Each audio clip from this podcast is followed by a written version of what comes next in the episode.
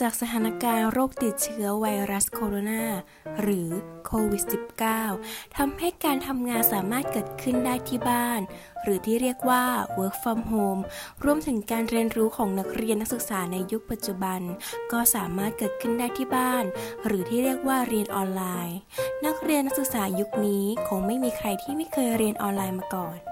ดังนั้นเราจะมาแนะนำวิธีการปรับตัว เพื่อให้สามารถเรียนออนไลน์ได้อย่างมีประสิทธิภาพ กับดิฉัน นางสาววรินการสีชมพู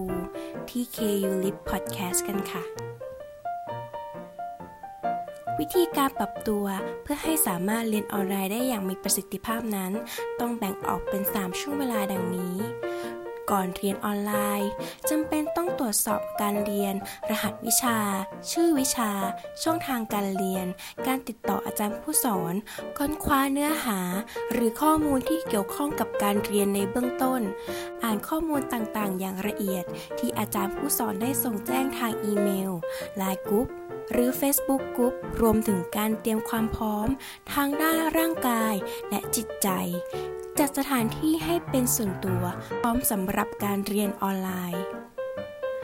ในช่วงระหว่างเรียนออนไลน์ ต้องเตรียมอุปกรณ์เครื่องมือการสื่อสารให้พร้อม รวมถึงการเตรียมสมุดโน้ตปากกา เพื่อจดบันทึกระหว่างเรียน ให้ความร่วมมือกับอาจารย์ผู้สอน มีส่วนร่วมในการถามตอบ โต้ตอบ และสร้างบรรยากาศการเรียนให้มีการตื่นตัวตลอดเวลา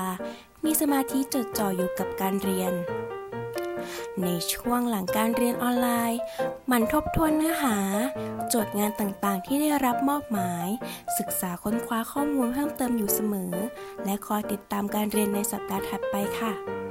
ทุกคนลองนำวิธีดังกล่าว ไปปรับใช้ในการเรียนออนไลน์ของทุกคนดูนะคะ เพื่อให้ทุกคนสามารถมีความสุขกับการเรียนออนไลน์มากขึ้นค่ะสำหรับวันนี้ KU Lip Podcast ขอลาไปก่อน สวัสดีค่ะ